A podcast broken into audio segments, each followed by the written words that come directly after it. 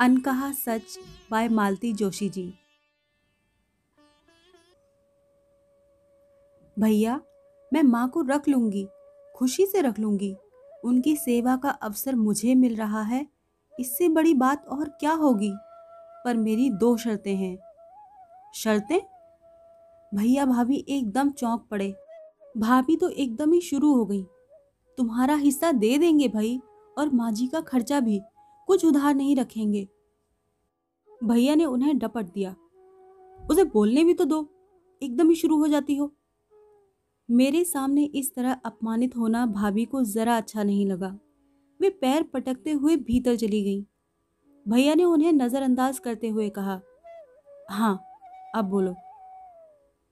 मेरी पहली शर्त यह है, बल्कि इसे मेरा अनुरोध ही कह लीजिए, कि माँ के रहते आप ये घर न बेचें।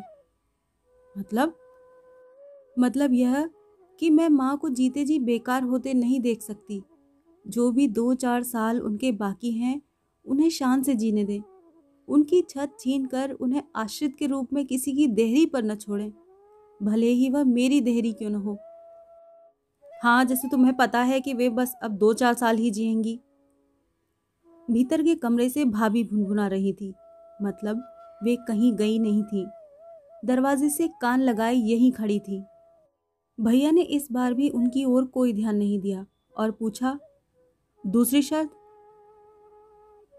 दूसरी शर्त यह है कि मेरी आपसे विनती है कि माँ को कभी यह पता न चलने दें कि आप दोनों हमेशा के लिए सुमित के पास यूएसए जा रहे हैं। मकान का बिकना तो वे एक बार झेल जाएँगी, पर आप लोगों का परदेश बस जाना उन्हें तोड़ देगा। कुछ तो बताना होगा कह दीजिएगा कि मोनिका की डिलीवरी के लिए जा रहे हैं। पिछली बार आप गए थे तो पड़पोते की खुशी में वे बड़े आराम से मेरे पास रह गई थी। छः महीने तो आराम से कट ही जाएँगे। बाद में कुछ और सोच लेंगे। भाई साहब कुछ कहने ही जा रहे थे कि दरवाजे पर तांगा रुका। माँ भागवत से लौट कर आई थी। उनके सामने तो बात हो ही नहीं सकती थी, इसीलिए मैं चाय पीकर चुपचाप लौट आई। भैया भाभी का ग्रीन कार्ड बन गया था। सुमित उन्हें अपने पास बुला रहा था। भैया भी सब कुछ बेच बाच कर हमेशा के लिए चल देना चाहते थे। पर माँ एक शाश्वत समस्या की तरह मौजूद थी। भाभी पता नहीं कितनी बार कितनी तरह से कह चुकी थी कि पता नहीं कितनी लंबी उम्र लिखा कर लाई हैं। हमारा भी बुढ़ापा आ गया। इनके रहते तो हम अपने बाल बच्चों का सुख भी नहीं उठा पाते। बस फ़ोटो से मन बहलाते रहते हैं। पिछली बार ये लोग गए थे तो माँ मेरे पास आराम से रह गई थी। एक महीना तो बच्चे की प्रतीक्षा में ही बीत गया। बच्चे के जन्म के बाद तो खुशियों का जैसे सैलाब आ गया। माँ स्काइप पर पड़पोते की छवि देख देख कर निहाल होती। हर तीसरे चौथे दिन बेटे बहू से फ़ोन पर बात होती। छः महीने कैसे निकल गए, पता ही नहीं चला। इसीलिए मैंने इसरार किया कि इस बार भी इसी बहाने से जाइए। छः महीने तो आराम से कट जाएँगे बाद में कुछ और सोच लेंगे। कहाँ तो भैया मकान बेचने की सोच रहे थे, माँ तो किराए पर भी उठाने नहीं दे रही थी। बड़ी मुश्किल से उन्हें समझाया कि छः महीने में घर गर्द गुबार से भर जाएगा। लोग दरवाजे खिड़कियाँ उखाड़ के ले जाएँगे। किराएदार रहेगा तो कम से कम घर में झाड़ू तो लगेगी, दिया तो जलेगा। बेमन से ही सही वे मान तो गई, पर अपना कमरा उन्होंने सील कर दिया। कहा कि ये मेरे ठाकुर जी का बासा है। यहाँ तीसरा कोई नहीं आएगा। छः महीने बहुत अच्छे से बीत गए। सुमंत ने सुजय की पाँच साल पहले वाली तस्वीरें दिखा दिखा कर उन्हें खुश कर दिया। इस नए वाले काल्पनिक बेटे का नाम हमने सुयश रख लिया। अपनी वंश बेल को यूँ फलती फूलती देख माँ आनंद मग्न थी। ठाकुर जी के प्रति कृतज्ञ थी। उन्हें नित नए भोग लगा रही थी। उनके दमाद और नाती प्रसादी पाकर प्रसन्न हो रहे थे। छह महीने तो पलक झपकते ही बीत गए। इसके बाद माँ थोड़ा बेचैन होने लगी। कहती, तुमने तो बताया था कि माँ छः महीने से ज़्यादा रहने नहीं देते। मैं समझाती, बच्चा छोटा है ना माँ? साथ में स्कूल जाने वाला बड़ा भी है। नौकरी करती है मोनिका। दोनों को कैसे संभालेगी? इस बार तो उसके मम्मी पापा ने भी मना कर दिया है कि इतना लंबा सफ़र हमसे नहीं होता। तो अब इन्हीं लोगों को संभालना है। सरकारी अमले को कुछ दे दिलाकर मना लिया होगा। फिर धीरे धीरे फ़ोन कम होते गए। माँ की उत्सुकता भी कम हो गई थी। पहले तो बार बार पूछती, फ़ोन नहीं आया? अब फ़ोन आता भी तो कहती, तुम ही बात कर लो। मुझे अलग से क्या कहना है? आठ दस महीने बाद तो ये हालत हो गई माँ की, बच्चों की तस्वीरों में भी रुचि नहीं रह गई। एक बार तो बोली कि, उससे कहो, यूँ रात बिरात फ़ोन न किया करे। जो कुछ देखना दिखाना है, दिन में दिखाया करे। इतनी ठंड में हमसे बिस्तर से उठा नहीं जाता। उनकी इस उदासीनता का मर्म मेरी समझ में आ रहा था। उनके संस्कारशील मन को यूँ बेटी के घर में पड़े रहना अच्छा नहीं लग रहा था। अकेले रहने की हिम्मत होती तो वे एक दिन भी मेरे पास नहीं रहती, पर मजबूर थी। साल भर बीत गया, और माँ, जैसे एकदम वीतराग हो गई, उन्हें दीन दुनिया से जैसे कोई मतलब ही नहीं रहा। कई बार माला जपते जपते उनका हाथ रुक जाता, वे जड़ होकर बैठी रहती। कई बार परसी थाली पर कौर हाथ में लिए बैठी रहती। बाकी लोग खाना खाकर उठ जाते और उनका खाना शुरू ही नहीं हो पाता। ठाकुर जी के सामने बैठती तो आँखें कहीं शून्य में टंग जाती। पहले उन्हें मंदिर जाने का इतना शौक था। सोमवार को शिव मंदिर, मंगलवार को हनुमान जी, ऐसे दिन बंधे हुए थे। अब सब छूट गया था। पर्वों पर भी जाने का मन नहीं होता था। कहती वहाँ जाकर धक्के खाने से तो अच्छा है। घर में ही दर्शन कर लो। वैसे भी वहाँ जाकर अब मांगना क्या है? देने वाले ने सब कुछ तो दे दिया है। ज़्यादा लालच भी अच्छा नहीं होता। मेरे दोनों बच्चे नानी से बहुत हिल गए थे। देर रात तक उनका कहानी सेशन चलता, पहेलियाँ पूछी जाती, अंताक्षरी खेली जाती। पर अब धीरे धीरे वह भी कम होता जा रहा था। पता नहीं माँ का स्टॉक ख़त्म हो गया था या बच्चों का उत्साह कम हो गया था। माँ का रसोई घर में अच्छा खासा दखल था। उनके रहते मैं एकदम निश्चिंत हो जाती थी, पर रसोई से भी माँ का मन उबने लगा था। मैं कोई पाक विधि पूछती तो टालने के अंदाज में कह देती, हमारे तौर तरीके तो पुराने हैं, तुम लोगों को क्या पसंद आएँगे? इस अजीब मानसिक अवस्था का परिणाम शरीर पर तो पड़ना ही था। दिन में पाँच छः बार चाय पीने वाली माँ अब दो कप पर ही गुजारा कर रही थी। मैंने एक दो बार कहा भी कि, भैया आएँगे तो मुझसे लड़ने वाले हैं कि मेरी माँ को भूखा मार दिया। माँ कुछ कहती नहीं हंस कर रह जाती। बड़ी करुण हँसी होती थी वह। उनकी आँखों में एक निचाट सूनापन भर गया था। कई बार ऐसा होता कि उनकी आँखें तो मुझ पर होती, पर लगता कि वे मुझे नहीं, मेरे पार किसी को देख रही हैं। उनकी इस मनोदशा से मैं ही नहीं, मेरे पतिदेव भी चिंतित हो उठे थे। कहते कि कहाँ तो तुम माँ की सेवा का श्रेय लूटने वाली थी। अब ऐसा ना हो कि बदनामी गले पड़ जाए। नाते रिश्तेदारों को कहने सुनने का मौका मिल जाए। आखिर एक दिन हिम्मत बांधकर मैंने घर से बाहर जाकर भैया को फ़ोन कर ही दिया। मैंने कहा कि मैं जानती हूँ एकदम उठकर चले आना इतना सरल नहीं है, पर आप कोशिश कीजिए। ऐसा ना हो कि बाद में पछतावा ही हाथ में रह जाए। मैंने तफसील से माँ की हालत बयान कर दी थी, पर मुझे बिल्कुल भी आशा नहीं थी कि भैया फ़ौरन चले आएँगे। वे आए। अकेले नहीं, दोनों आए। मैं तो डर गई थी कि भाभी आते ही शुरू हो जाएँगी कि हमारा इतना सा सुख भी इनसे देखा नहीं गया। पर भाभी इस बार अपेक्षाकृत शांत और सौम्य लगी।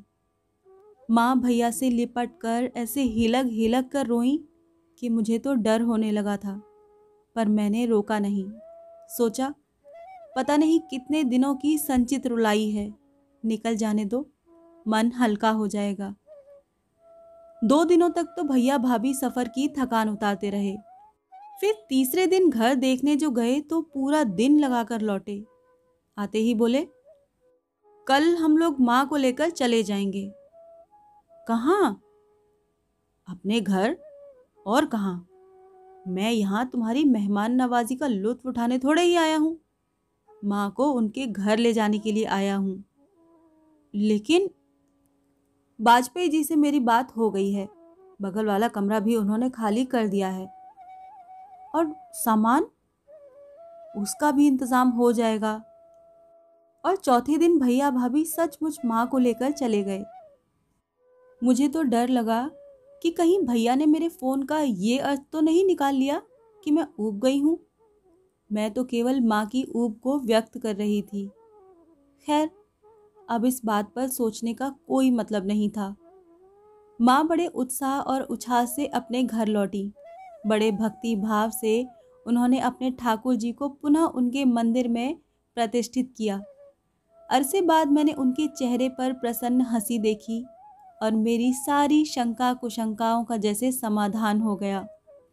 कुछ मैंने और कुछ वाजपेयी जी ने मिलकर ज़रूरत का सामान जुटा दिया। चाय नाश्ता भाभी बना लेती थी, खाना मेरे घर से पहुँच जाता था। माँ के लिए तो पलंग की व्यवस्था हो गई थी, पर भैया भाभी ज़मीन पर सो रहते थे। बड़ा बुरा लगता था। पर आश्चर्य की बात तो ये थी कि भाभी ने कभी किसी दिन परेशानियों की शिकायत नहीं की। वे भी पति के साथ माँ की सेवा में जुट गई थी। दोनों को देखकर माँ का जी जुड़ा जाता था और वे दिन भर हाथ जोड़कर ठाकुर जी के प्रति अपनी कृतज्ञता व्यक्त करती रहती। हमें सचमुच अंदाज नहीं था कि इस बीच माँ भीतर ही भीतर कितना छीज चुकी थी। पता तो तब चला जब वे एक रात सोई और उठी ही नहीं। माँ का जाना किसी के लिए सुखद नहीं होता, पर मैं खुश थी कि माँ ने अपनी अंतिम सांस अपने घर में, अपने बेटे बहू के सानिध्य में ली। भैया को ज़रूर उनकी मृत्यु का पूर्वाभास हो गया होगा, तभी वे जिद करके माँ को अपने घर ले आए थे। उस दिन इस बात का बुरा लगा था, पर अब खुशी हो रही थी। भैया ने भी मुझे धन्यवाद देते हुए कहा कि, अनु, तुमने बहुत अच्छा किया कि समय रहते मुझे खबर कर दी। नहीं तो सचमुच जीवन भर पछतावा ही रह जाता। आप लोगों को देखकर माँ इतनी खेल उठी थी कि मुझे अंदाज़ा ही नहीं था कि अंत इतना समीप होगा। शायद माँ की जिजीविशा ही चुक गई थी। कोई बात नहीं। हम इसी बात पर संतोष कर लें कि अंतिम सांस उन्होंने अपने घर में ली, अपने दरवाजे से उनकी अंतिम यात्रा निकली। बाकी सारे काम भी यहीं पर संपन्न होंगे। जैसा कि भैया ने चाहा था, सारे काम निर्विघ्न संपन्न हो गए। मुझे लगा था कि मोनिका और सुमित इस अवसर पर आएँगे, पर नहीं भी आए तो मैंने चर्चा नहीं की। भाभी को बुरा लग जाता। और इतनी दूर से आना कोई हँसी खेल थोड़े ही है। ढेर सारा पैसा लगता है। वो पैसा उसने भेज दिया था। उसी से माँ के सारे काम संपन्न हुए। तेरहवीं के दो तीन दिन बाद मैंने भैया से कहा, भैया, अब यहाँ का सब समेट कर घर चलिए। वाजपेयी जी के सौजन्य का बेजा फ़ायदा उठाना ठीक नहीं। मैंने उन्हें मकान खाली करने के लिए कह दिया है। वो तो खैर आगे पीछे खाली करवाना ही था। अब आप लोग घर चलिए। इतमान से एक ब्रोकर ढूंढते हैं। पेपर में विज्ञापन देते हैं। महीना पंद्रह दिन आराम से लग जाएँगे। ये काम इतनी जल्दी नहीं होते। जल्दी करना भी नहीं चाहिए। पर तब तक आप यहाँ परेशानी में रहें अच्छा नहीं लगता। घर चलकर आराम से रहिए। मुझे अब न कोई विज्ञापन देना है। न ब्रोकर ढूंढना है। क्यों? वाजपेयी जी खरीद रहे हैं क्या? नहीं, पर अब मुझे घर बेचना ही नहीं है। क्यों? मैं भी अपनी अंतिम सांस इसी घर में लेना चाहता हूँ।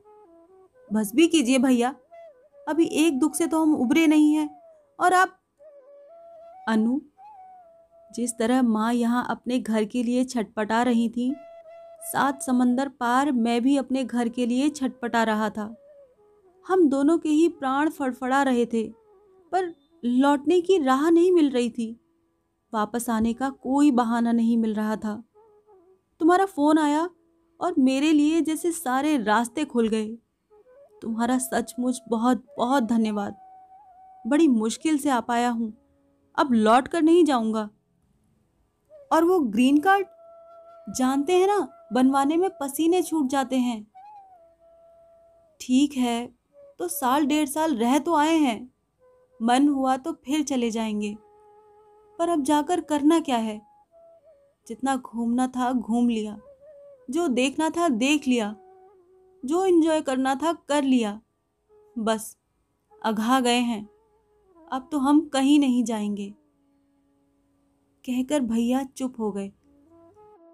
उन्होंने जो कुछ कहा, उसमें शायद कई गुना अनकहा रह गया, और वह अनकहा मुझ तक पहुँच रहा था। इसीलिए मन कैसा तो हो गया, मैं उठ खड़ी हुई। भैया, चलती हूँ अब, देर हो रही है, बच्चे राह देख रहे होंगे। जा रही हो? अच्छा भैया ने कहा, उनकी आँखें मुझ पर टिक गई थीं। वे आँखें देखकर मैं काँप गई। पिछले दिनों माँ की आँखों में एक निचाट सूनापन भर गया था। वे मेरी ओर देखती भी तो लगता था मुझे नहीं, मेरे पार किसी और को देख रही हैं। इस समय भैया की आँखों में भी वही सूनापन, वही खोयापन था। वे मुझे देखते हुए भी नहीं देख रहे थे, मेरे पार कुछ देख रहे थे। क्या था उस पार? अमेरिका।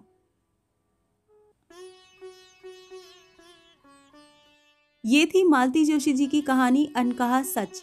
आपको ये कहानी कैसी लगी?